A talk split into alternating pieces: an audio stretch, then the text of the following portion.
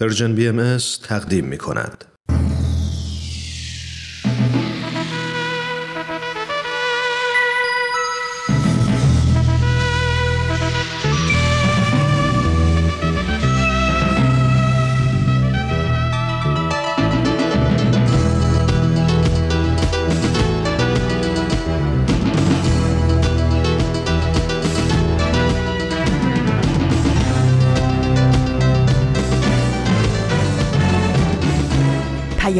دوست. برنامه ای برای تفاهم و پیوند دلها.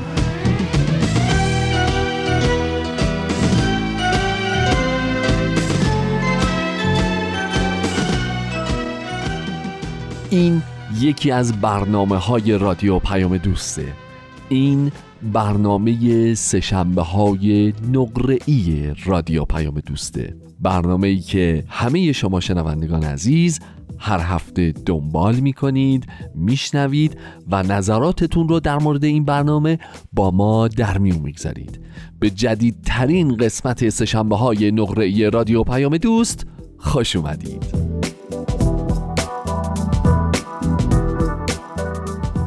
دوستان خوبم مقدمه رو داشتین؟ چه کردین مقدمه؟ خدای من خدای من. روز و شب بر شما به خیر و خوش. حالتون چطوره؟ خوبین؟ ممنونم که این هفته هم همراه برنامه خودتون هستید. امیدوارم هفته گذشته هفته بسیار خوبی برای همتون بوده باشه. با برنامه خودتون سشنبه های نقره ای امروز هم همراه باشید. امروز 24 تیر ماه 1399 و 14 جولای 2020 من هومن عبدی به سبک هفته های گذشته این افتخار رو دارم که در خدمت شما باشم تا پایان برنامه امروز. همونطور که می‌دونید ما میزبان دو برنامه جذاب و شنیدنی هستیم با عنوانهای رادمردان جاوید و سربلندی ایران که تا پایان برنامه امروز به اتفاق خواهیم شنید.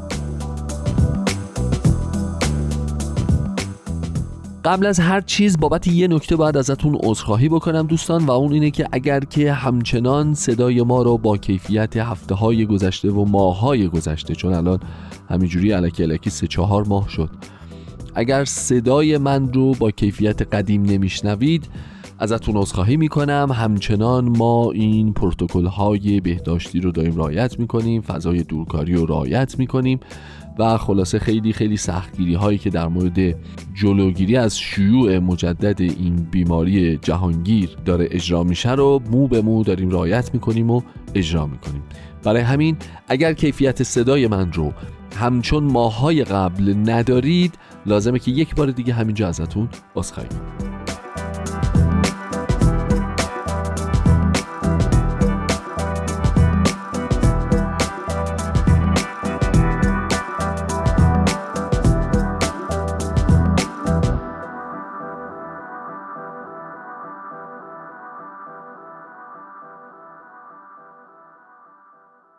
و اما دوستان راجع به برنامه امروز یه نکته ای رو باید حتما بهتون بگم. همونطور که می‌دونید به خاطر کرونا در واقع حتی مراسم تشییع جنازه هم الان دیگه با رعایت های خاصی برگزار میشه. تعداد بسیار محدود خواهد بود. خیلی خیلی مسئولین رعایت می‌کنن و از ماش به عنوان شرکت کننده ها هم درخواست می‌کنن که حواسمون به این قضیه باشه. پدر یکی از دوستان عزیز من چندی پیش فوت شدن و من برای شرکت در مراسم تشییع جنازهشون تونستم جزو نفرات معدودی باشم که اجازه می‌گیرن که تو اون مراسم شرکت بکنن. اونجا یک منظره ای برای من به وجود اومد یک منظره ای رو دیدم و یک اتفاقی به وجود اومد راستش که شاید برای ماها خیلی طبیعی باشه و شاید بارها و بارها در زندگی های روزمره ما برای ما اتفاق افتاده باشه. ولی چی باید گفت دیگه؟ احساس می‌کنم از کنارش به سادگی هی میگذریم و میگذریم و میگذریم. هی این صحنه تکرار میشه هی این جملات شنیده میشه. و خب از یه طرف هم خدا رو شکر می‌کنیم که انسان موجود فراموشکاریه و این موارد رو فراموش می‌کنه. دوست من که انسان بسیار قوی خیشتندار و محکمیه تو مراسم تشییع جنازه پدرش بعد از اینکه دو سه تا مناجات زیارت شد در قسمت های پایانی یکی از این مناجات ها به طرز عجیبی افتاد رو گریه. طبیعتا خب نه حق حق بلند و اونطور سر صدایی که همه تحت تاثیر قرار بگیرن ولی خب اون کسانی که خیلی فاصلهشون کمتر بوده نزدیکتر بودن متوجه ماجرا شدن. مراسم تشییع برگزار شد. نماز زیارت شد تشییع انجام شد تدفین انجام شد. اون مرحوم رو به خاک سپردیم. و خب بعدش همه چند تا چند تا دو تا دو تا پنج تا پنج تا با هم دیگه به صحبت گذشت. بعضی ها مناجات خوندن مجددا بعضی ها به سمت بازماندگان رفتن و باشون صحبت کردن. من که رفتم کنار این دوستم و قدری با هم صحبت کردیم فکر می کردم که خب طبیعیه که در یک همچین شرایطی آدم ها گریه می‌کنن بغض می‌کنن غمگینن و خب شرایط شرایط نرمالی نیست. حال اون دوست من و گریه اون لحظهش رو هم من به حساب یه همچین داستانی گذاشتم. چند لحظه بعد دیدم که با وجودی که زمان داره میگذره نه هنوز حالش حال نرمال نشده و به شرایط عادی برنگشته. بعد خودش سر درد دلش با من باز شد یک نکته ای گفت که خیلی خیلی خیلی زیاد ذهنم رو درگیر کرد و منو مشغول کرد. امروز می‌خوام راجع به این قضیه یه ذره بیشتر باتون صحبت بکنم. ولی الان موقعیت مناسب نیست. چرا؟ چون بچه های رادمردان جاوید پشت درن. خیلی اصرار دارم بیان تو برنامهشون رو اجرا بکنن. منم همینطوری دارم از یک مراسم غمگنانه هی براتون صحبت می‌کنم. بذارید رادمردان جاوید رو سر صبر و با دلی شاد بشنویم و پیش ببریم. بعد از این برنامه باز با هم دیگه راجبش صحبت می‌کنیم. خواهش می‌کنم.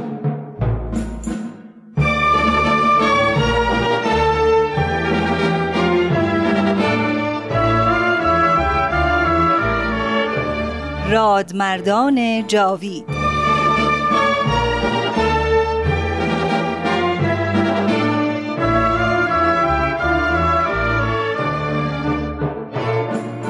و اما در این ظهور ازهر و سلطنت عزما جمعی از علمای راشدین و فضلای کاملین و فقهای بالغین از کأس قرب و وسال مرزوق شدند.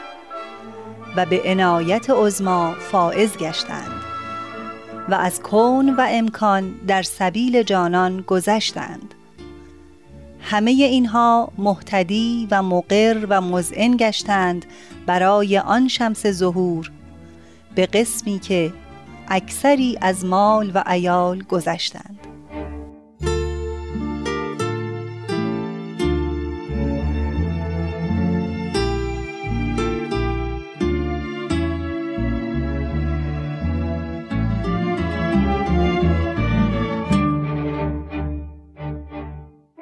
یاران و یاوران رادیو پیام دوست درود بر شما.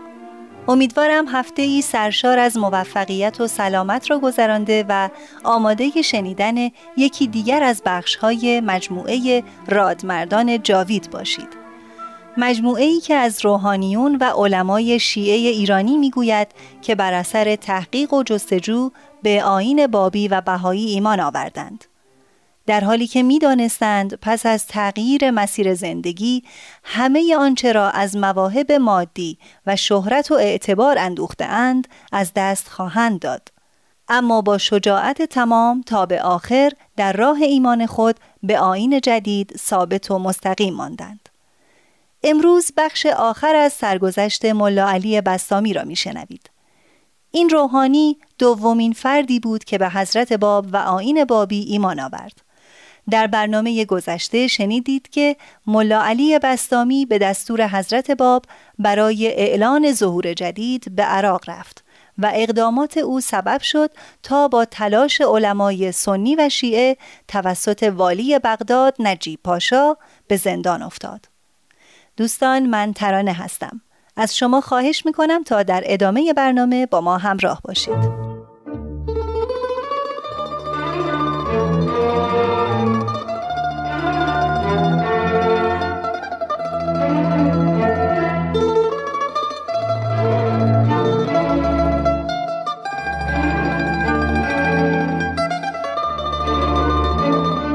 نصرت الله محمد حسینی محقق و نویسنده بهایی می نویسد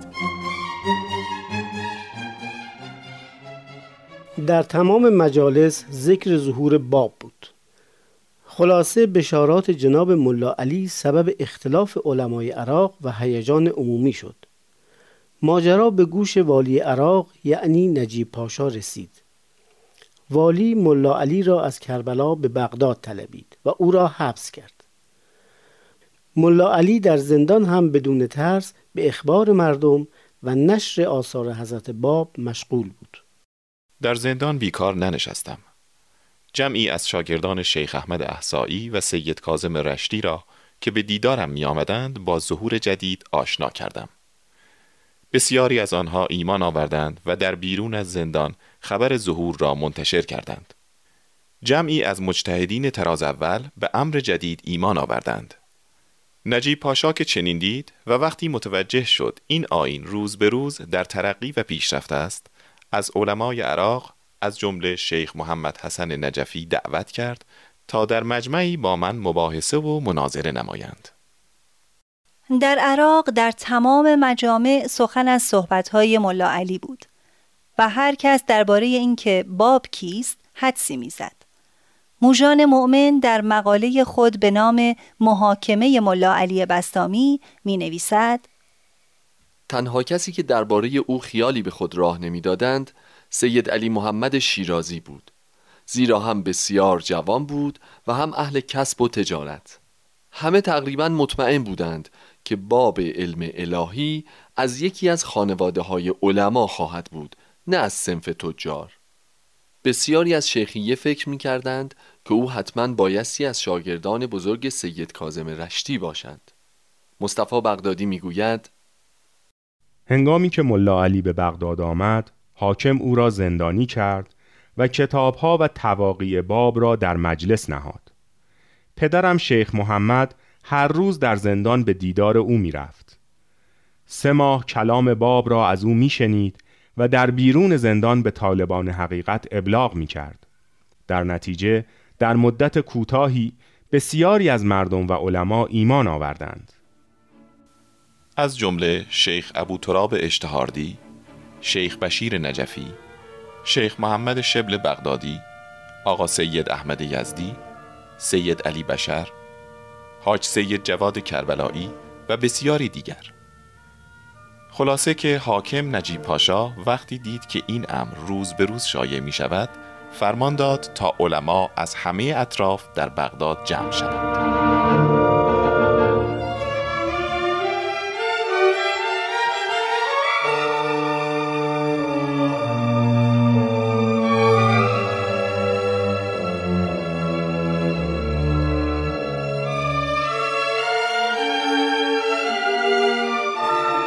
قوقایی که به وسیله ملا علی در بغداد ایجاد شد از نظر کنسول بریتانیا هنری راولینسون دور نماند. او در هشتم ژانویه 1845 اینطور نوشت. عالی جناب در حال حاضر هیجانات زیادی برانگیخته و اگر ادامه یابد ممکن است منجر به تجدید سوء تفاهمات بین دولت‌های ایران و عثمانی گردد. حدود سه ماه پیش یکی از روحانیون پایین رتبه شیراز در کربلا ظاهر شد که با خود نسخه ای از قرآن را داشت. او اظهار می کرد که این قرآن به وسیله مبشر امام مهدی به او داده شده تا به نشانه ظهور او به مردم ارائه شود.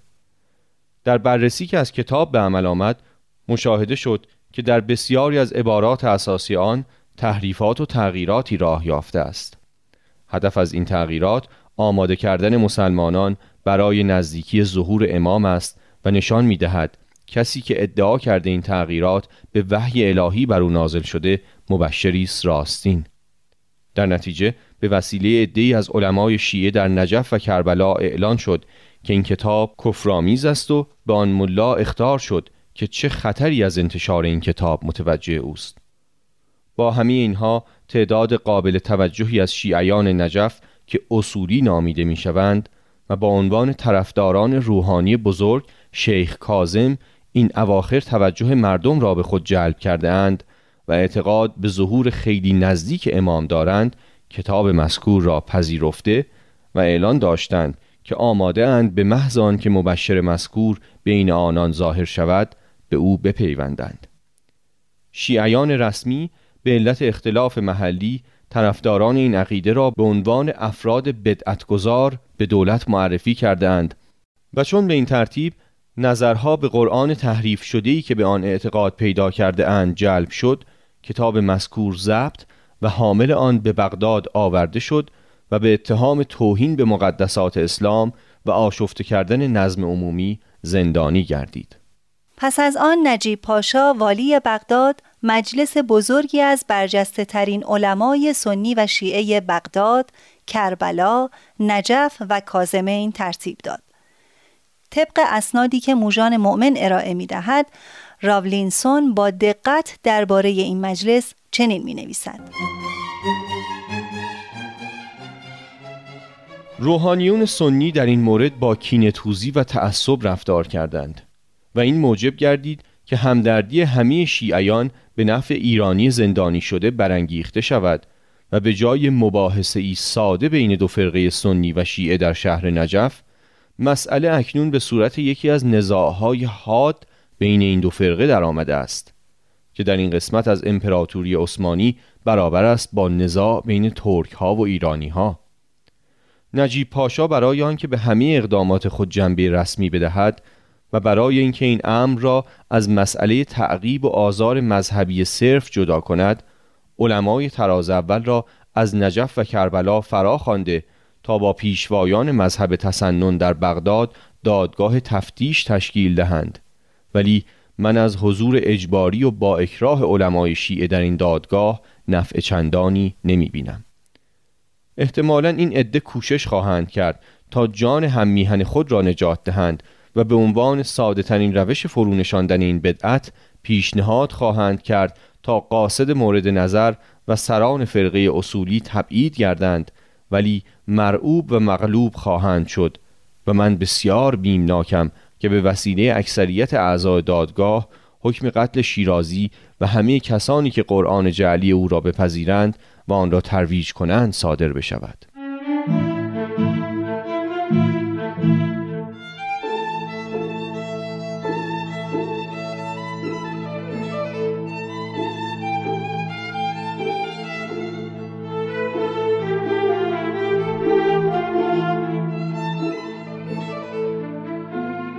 درباره محاکمه ملا علی بستامی چند روایت از منابع مختلف وجود دارد.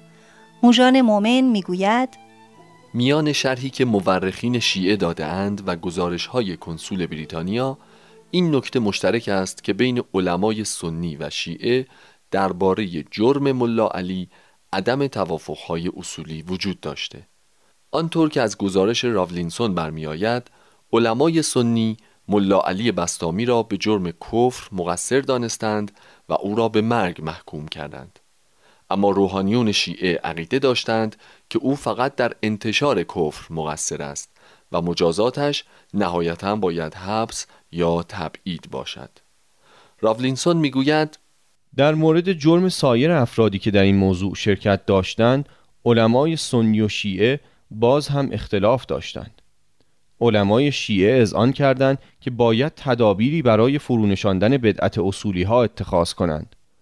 آنان توصیه می کردند افرادی که آشکارا اعتراف کنند که به نزدیکی ظهور قائم موعود ایمان دارند باید از کربلا و نجف اخراج شوند. اما علمای سنی به اتفاق آرا اعلان کردند که همه این گونه افراد باید به جرم کفر به مرگ محکوم شوند. به این ترتیب این اختلاف آرا ثبت و گواهی شد و نجیب پاشا والی بغداد فورا گزارشی به استانبول فرستاد. قرار شد ملا علی بستامی تا دریافت دستور در زندان بماند. در اینجا روایت میرزا مصطفی بغدادی را بازگو می کنیم او می نویسد ملا علی به آن جمع مهیب فرا خوانده شد و آنان از وی درباره مؤسس امر سوال کردند و او در جواب گفت روح راستی منتظر ظاهر شده و او کسی است که صحف و کتب الهی به ظهور او وعده دادند شما همه از علمای بزرگ و مجتهدین به نام هستید. بیایید این کتب و رسالات را بخوانید و ایمان بیاورید. و بعد برخی از آیات و مناجات ها را برای آنها خواند. علما براشفتند و با نخوت به نکوهش پرداختند.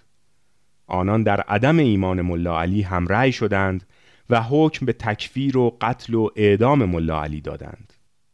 نصرت الله محمد حسینی می نویسد از فتوای علمای سنی و شیعی حاضر در مجلس محاکمه ملا علی بستامی روشن می شود که علت تکفیر علما ادعای حضرت باب در کتاب قیوم الاسما مبنی بر نزول وحی به ایشان و اعتقاد جناب بستامی به حقانیت ظهور و مدعای آن حضرت است. موجان مؤمن به وقایع بعدی می پردازد. پس از محاکمه نجیب پاشا تصمیم گرفت جریان امر را به باب عالی ارجاع کند و کسب تکلیف نماید. این مصادف شد با زمانی که روابط عثمانی و ایران پس از حمله نجیب پاشا به کربلا و قارت آن شهر در سال 1843 رو به بهبود می رفت. دولت‌های بریتانیا و روسیه موافقت کرده بودند که برای رسیدگی به این اختلافات طرفین را به ارز روم دعوت کنند. آری و در این میان توقیف و محاکمه یک ملای ایرانی چون من برای قطع این اقدامات تهدیدی به حساب می آمد. محب خان حاکم کرمانشاهان قبلا نامه‌ای به راولینسون نوشته و درخواست کرده بود تا از نجیب پاشا بخواهد مرا به مقامات ایرانی تحویل دهند. سپس در ماه مارس نامه ای از حاجی میرزا آقاسی صدر اعظم ایران به راولینسون رسید که در آن تقاضا شده بود تا ملا علی بستامی را به ایران مسترد کنند. اما نجیب پاشا به کنسول ایران اظهار کرد که این مطالب به استانبول ارجاع شده و دیگر از دست او بیرون است.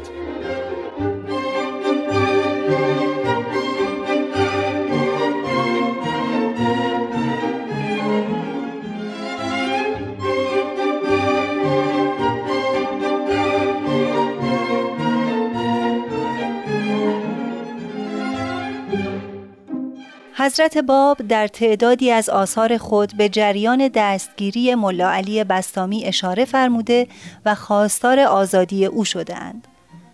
از جمله در اولین مکتوب خود به محمد شاه که پس از زندانی شدن ملا علی در عراق واقع شد و دیگر در توقیع سلطان عبدالمجید عثمانی. نصرت الله محمد حسینی می نویسد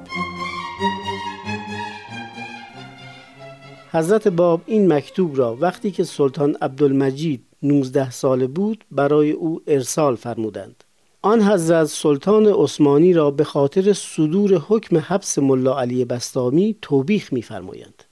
به او خاطر نشان می کنند که سلطان از شیوه خلافت حقیقی ناآگاه است و به رسول به ظاهر ناتوان ایشان یعنی ملا علی ستم کرده.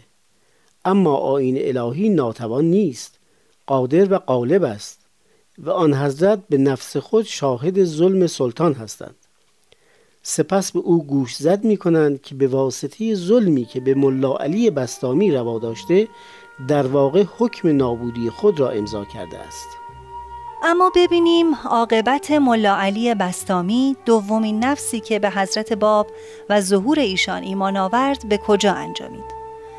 موژان مؤمن می نویسد از مدارک موجود در بایگانی دولتی ترکیه چنین برمیآید که در ابتدا پیشنهاد شده بود که ملا علی را روانه بلو کنند تا به اندازه کافی از سرحد ایران دور باشد.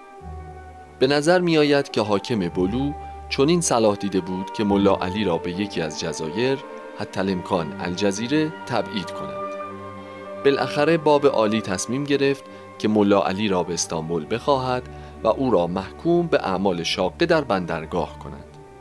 از آن پس مجددا محل او نامعلوم و مجهول باقی ماند. به این ترتیب به نظر می رسد که او در همان استانبول درگذشته است.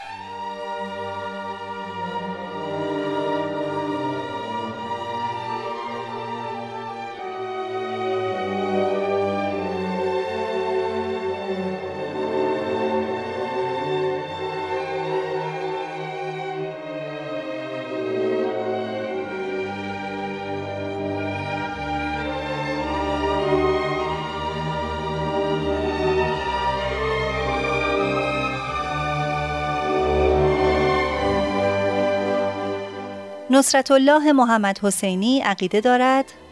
مأموریت جناب بستامی نتایج درخشان داشت و موجب انتشار و اشتهار کامل آین بابی در عتبات عالیات یعنی در عراق شد.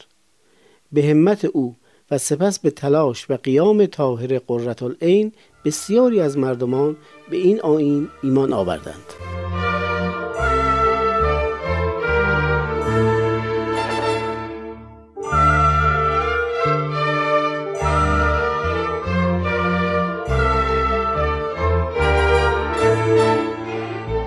همراهان گرامی به پایان سرگذشت ملا علی بستامی رسیدیم. از هفته آینده سرگذشت رادمردی دیگر را به شما تقدیم می کنیم. لطفاً ما را از نظرات خود آگاه کنید. با شماره تلفن 201 703 671 828 828 آماده دریافت نظرات شماست. تا برنامه بعد بدرود.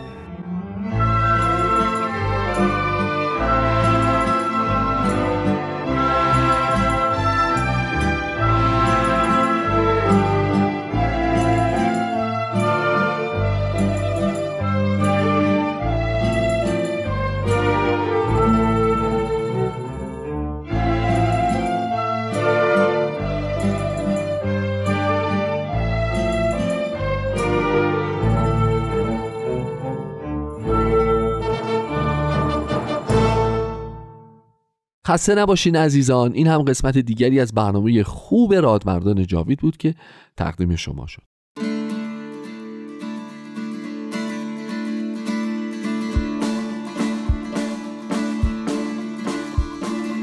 من اهل اصفهانم امیدوار و خوشحالم.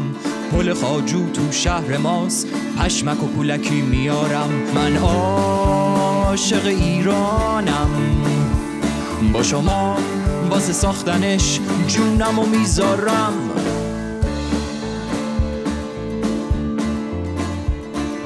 من بچه تبریزم با هوشم و زرنگم. مسجد کبود تو شهر ماست باسنق و کوفته میارم.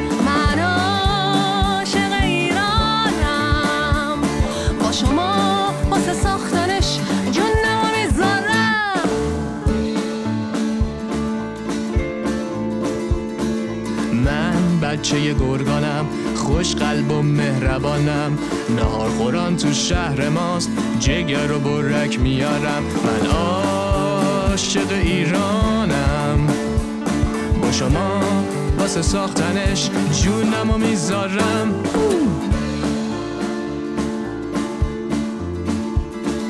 من بچه آبادانم صبورم و خندانم. میدون فرهنگ تو شهر ماست. عینک ریبان میارم. من عاشق ایرانم. با شما واسه ساختنش جونم و می‌ذارم.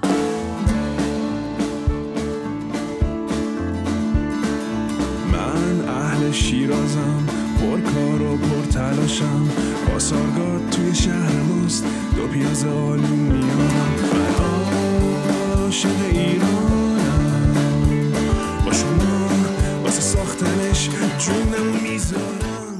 داشتم از مراسم تشییع جنازه پدر دوستم صحبت می‌کردم و حال زار و نزارش. بعد از اینکه ما با هم تنها شدیم می‌دونید به من چی گفت؟ دلیل اون غم غم غم غم ریشه دارش رو به هم گفت. چون قرار پدرش ازش یه کاری خواسته بود انجام بده. و این دوست من طبق روال همه ماها یه ذره دلدل کرده بود یه ذره دست دست کرده بود یه ذره به تعویق انداخته بود. یه ذره با خودش فکر کرده بود که شاید الان خیلی موقعیت مناسب نیست. حالا وقت که دارم بعدن حالا وقت که داریم فلان موقع فلان روز فلان هفته فلان فلان فلان فلان و همینطوری هی این پروژه عقب رفته بود. پروژه پروژه‌ای بوده که بر اساس اون چیزی که دوست من گفت اگر انجام می‌شد. این که میگم پروژه فکر نکنید یه پروژه ساختمونی بوده ها نه. یه کاری یه کاری در واقع این دوست من باید انجام می‌داده که بنا به دلایلی بهتون نمیگم الان دلتون بسوزه.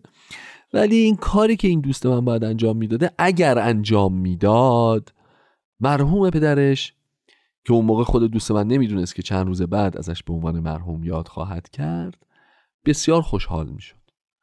و این دوست من قصه شدیدی می‌خورد که چرا به تعویق انداختم و چرا پشت گوش انداختم و چرا همون موقع سرزرب این خواسته پدرم و اجابت نکردم و انجامش ندادم. اول برنامه هم گفتم خیلی وقتا ما راجع به این قضیه فکر می‌کنیم و میشنویم و خودمون هم به دیگران میگیم و نقل می‌کنیم.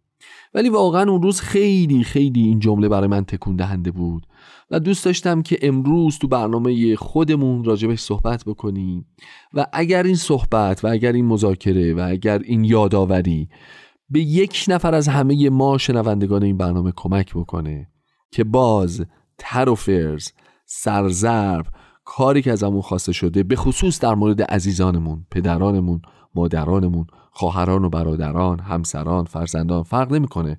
در عین حال که باید آرزو بکنیم که هر بلایی از همه خانواده ها دور باشه ولی نباید فراموش بکنیم که مرگ هر لحظه از هر چیزی به ما نزدیکتره.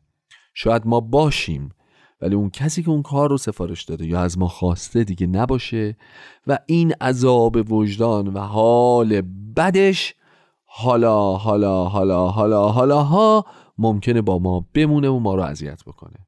اگر عزیزی اگر دوست نزدیکی بستگانی فامیل درجه یک دوی عزیزی کاری ازمون خواسته چیزی رو خواسته سفارشی داشته یا چیزی رو باید بهش بگیم یا یک حرف ناگفته تو دلمون مونده که می‌خوایم هی زنگ بزنیم حالش رو بپرسیم یا بهش اینو بگیم یا ازش عذرخواهی بکنیم یا هر چیزی که در ارتباط با سایر آدم هاست. بچه ها شاید باید بجنبیم و زود منتقلش بکنیم زود انجامش بدیم زود به سرانجام برسونیمش. خیلی خیلی اتفاقات عجیب و غریب ممکنه که نزدیکتر از اون چیزی باشه که ما فکر بکنیم به ما. حالا بهترین کاری که الان می‌تونیم بکنیم اینه که یه مقدار راجع به سربلندی ایران هم فکر کنیم هم یه برنامه بشنویم بعد در ادامه باز با همدیگه راجبش حرف می‌زنیم.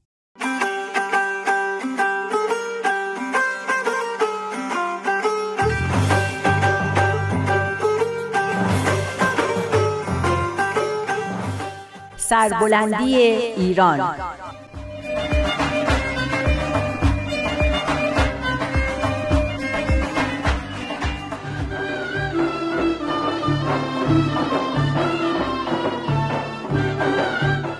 تهیه کننده و کارگردان امیر یزدانی. خب سمیه جون پیام اول خوندیم که درباره تجدد و راه پیشرفت ایران بود. به نظر چطور اومد؟ ادامه بدیم؟ به نظرم حرف حساب اومد. پس اگه موافقی بریم سر پیام بعدی. بله نه تنها موافقم بلکه با اجازت قبلا یه مروری هم روش کردم. خودتو نگاه نکن که با خیلی از این افکار و مفاهیم آشنایی. من باید همه چی رو چند بار بخونم تا بفهمم چی به چیه. کارت خیلی درسته سمیه خانوم. پس بریم سر پیام مورخ 31 خرداد 1387 که لابد دیگه می‌دونی درباره چیه. این پاراگراف اولش درباره اینه که درباره اونچه که مشغله ذهنی هموطنانتونه باهاشون صحبت کنین. خب یکی از این مشغله ها که خیلی اساسیه و موضوع این پیامم هست چیه؟ اینه که چطور میشه موانعی رو که در راه پیشرفت زنا در جامعه ایران وجود داره برطرف کرد. یه چیزی که ازش خیلی خوشم اومد این بود که تصاوی حقوق زن و مرد چیزی نیست که ایرانیا بخوان از غربیا یاد بگیرن. چیزی که بهایی از 150 سال پیش در ایران ترویج می‌کردن. اینم خیلی جالبه که میگن احترام به حقوق زنان لازمه عدالت اجتماعیه. اگه نصف جمعیت کشور از حقوق انسانی خودشون محروم باشن دیگه چه عدالتی؟ اما اون چی که خیلی برام عجیب بود اینه که میگه تصاوی زن و مرد نه تنها برای برقراری عدالت لازمه بلکه باعث دوام و استحکام زندگی خانوادگی هم هست و علاوه بر اون مطابق با عالی ترین شرایط افت و پاکیه در صورتی که به نظر میاد آزادی زنها دقیقا باعث بیقید و بندی اونا و از همگسستگی خانواده ها شده آزادی مردا چی؟ منظور چیه؟ منظورم اینه که نجابت و حفظ موازین اخلاقی زن و مرد نداره هر دوشون باید موازین اخلاقی رو رعایت کنن بله هر کدوم هم که رعایت نکنن کلی عوارض داره که مهمترینش از همپاشیدگی خانواده هاست حالا شما می‌خوای مردا رو رها کنی و بعد همه مسئولیت نجابت و عواقب عدم رعایت اونو بندازی گردن زنا. من قبول دارم که وقتی قضیه افت و اسمته برای مردا به اندازه زنا سختگیری وجود نداره. اما عملا ستونی که تا به حال خانواده های ما رو نگه می داشته صبر و بردباری و وفاداری زنا بوده. حالا که این ستون از زیرش کشیده شده و زنا دیگه حاضر نیستن این بار رو به تنهایی تحمل کنن خانواده هم فرو پاشیده. به نظر من اینطور نیست. یعنی آزادی اجتماعی زنا به این مسئله ربطی نداره. چطور ربط نداره؟ بی قید و بندی. چه از طرف زن باشه چه از طرف مرد خانواده رو متزلزل می‌کنه. من می‌خوام بگم آزادی زنا باعث بی قید و بندی نیست. شرایط زندگی مدرن و آشنایی نزدیکتر و عمیقتری که جامعه ما با سایر فرهنگ ها پیدا کرده خیلی از سنت ها و باورهای قدیمی رو زیر سوال برده. اینو قبول داری؟ می‌دونم. می‌خوای بگی بی قید و بندی هم همراه آزادی اجتماعی اومده اما این آزادی دلیل اون بی قید و بندی نیست. آفرین. دقیقا. کمرنگ شدن موازین اخلاقی دلایل زیادی داره که فعلا کاری به اون نداریم.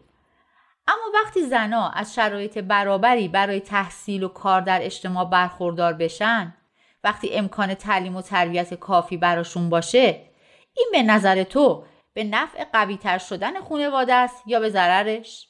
درسته اما یه چیز دیگه به نظرم رسید. شرایط زندگی ما تغییر کرده. دیگه جامعه بدون تحصیل و کار زنا پیش نمیره.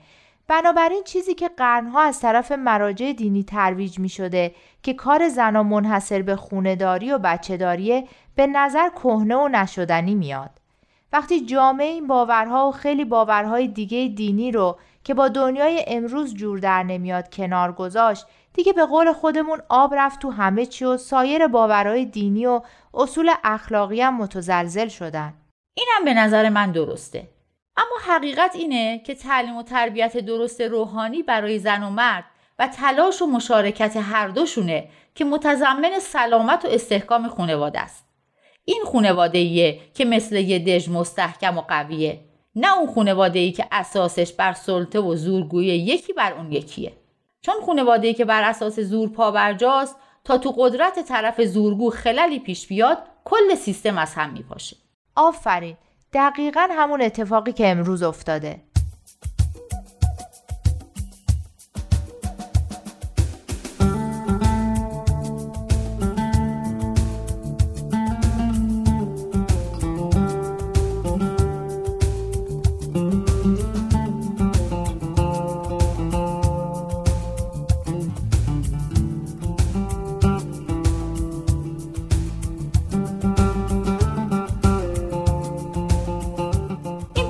ترقی زنا نه فقط به نفع خانواده است و به استحکام اون کمک می‌کنه بلکه بیت العظم میفرمایند شرط اساسی برای احیا و اعتلاع هر ملت و رکنی از ارکان صلح عمومی و عاملی بنیادی برای پیشرفت تمدن بشری است. اون بیت اون که گفتی همون شورای بین المللی شماست؟ آفرین سمیه جون. بیت العظم شورای حاکمه بین المللی بهاییه. اما این چیزی که اینجا گفتی خیلیه. یعنی واقعا تصاوی حقوق زن و مرد اینقدر مهمه که مثلا شرط اساسی احیا و اطلاع هر ملته. حالا بقیهش رو فعلا بذاریم کنار. شکی داری؟ ببین من با اینکه زنها باید از حقوق مساوی با مردا برخوردار باشن و تبعیضی نباید وجود داشته باشه موافقم.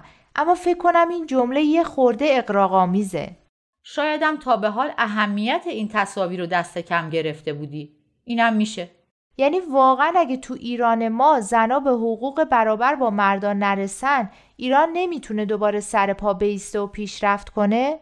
تو فکر می‌کنی می‌تونه؟ یعنی میشه نصف جمعیت یک کشوری رو بی سواد و بی خبر از همه چیز نگه داشته اون کشور پیشرفت کنه؟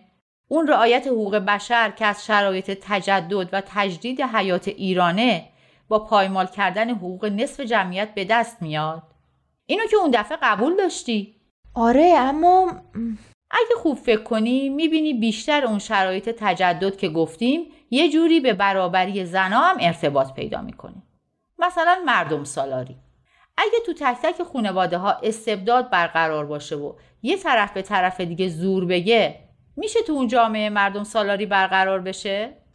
قبوله بابا. پسرای همچین خونواده های همشون یه دیکتاتور کوچولو میشن که فکر می‌کنن زوره که باید حرف آخر رو بزنه نه عقل و منطق. بقیه شرایط تجددم همینطوره. رفاه اجتماعی، پیشرفت صنعت و فناوری مفید اینا بدون مشارکت زنان نمیشه. راست میگی تعلیم و تربیت عمومی هم اگه زنها از تحصیل محروم باشن عمومی نمیشه. حق با توه اما این جمله به نظرم خیلی سنگین اومد. دنبالش میگه بذار جملهش رو پیدا کنم اینجاست رفع موانع ترقی اجتماعی زنان شرایط اساسی برای احیا و اطلاع هر ملت و رکنی از ارکان صلح عمومی و عاملی بنیادی برای پیشرفت تمدن بشری است. صلح عمومی چطور با ترقی زنها ارتباط پیدا می‌کنه؟ عامل جنگ چیه؟ یکیش همونه که خودت گفتی. این باور که زور باید حاکم باشه. باوری که تو خانواده های مرد سالار نشق و نما پیدا می‌کنه و در کل جامعه جاری میشه. یعنی می‌خوای بگی با تصاوی حقوق زن و مرد ریشه زورگویی که اساسا تو خانواده هاست کنده میشه. دقیقا درسته. اون وقت شما ملت هایی رو داری که به عقل و منطق خیلی بیشتر باور دارن تا به زور. پس وقتی مشکلی پیش میاد به جای جنگ چیکار می‌کنن؟ مذاکره می‌کنن. البته صد درصد هم اینطور نیستا. کشورهای زیادی هم هستن که زناشون از حقوق نسبتا برابر برخوردارن اما خیلی از جاها هم زورگویی می‌کنن. مسئله همون برابری نسبیه. وقتی برابری حقوق تو این کشورها کامل نیست یعنی زورگویی هم کاملا از بین نرفته. البته یک نکته دیگه هم داره که باشه برای دفعه بعد. فعلا بیا یه چایی بخوریم دهنمون خوش شد بس که حرف زدیم.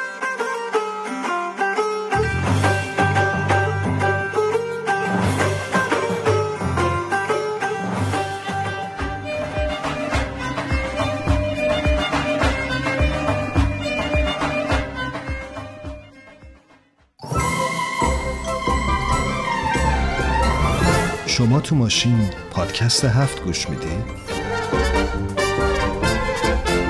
آها بیشتر به بخش گفتگو علاقه مندین دوست دارید اخبار رو با از این دنبال کنی؟ داری چی کار می‌کنی؟ داری اینا رو برای ما ایمیل می‌کنی؟ آخه کسی موقع رانندگی توی ماشین تکست میده؟ تو رو خدا این کارو نکن مراقب باش. پادکست هفت. هر جمعه رادیو پیام دوست. موقع گوش دادن به ما مراقب باش تصادف نکنی.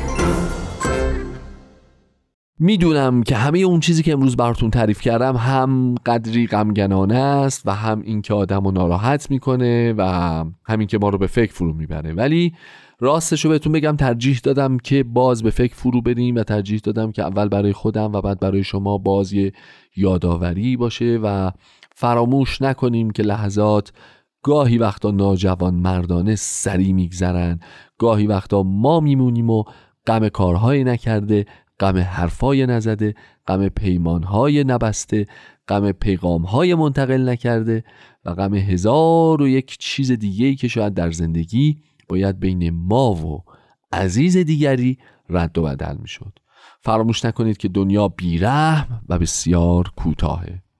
برنامه سشنبه های نقره ای اما بسیار خوشدل ولی نه چندان طولانیه. سه به ساعت بیشتر نیست. و همونطوری که می‌بینید و از ساعت ها پیداست سه به این هفتهمونم اینجا به پایان رسیده.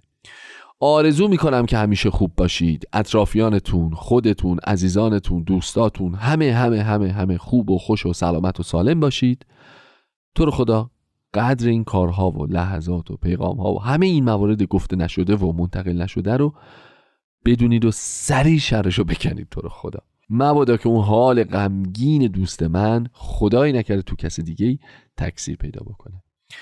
شاد و پر انرژی باشید. میریم برای یک هفته خوب و خوش و سلامت و پرنشاد انشالله اگر عمر و فرصتی بود سهشنبه دیگه تو آخرین روز تیر ماه زیبای سال 99 همراه شما خواهم بود.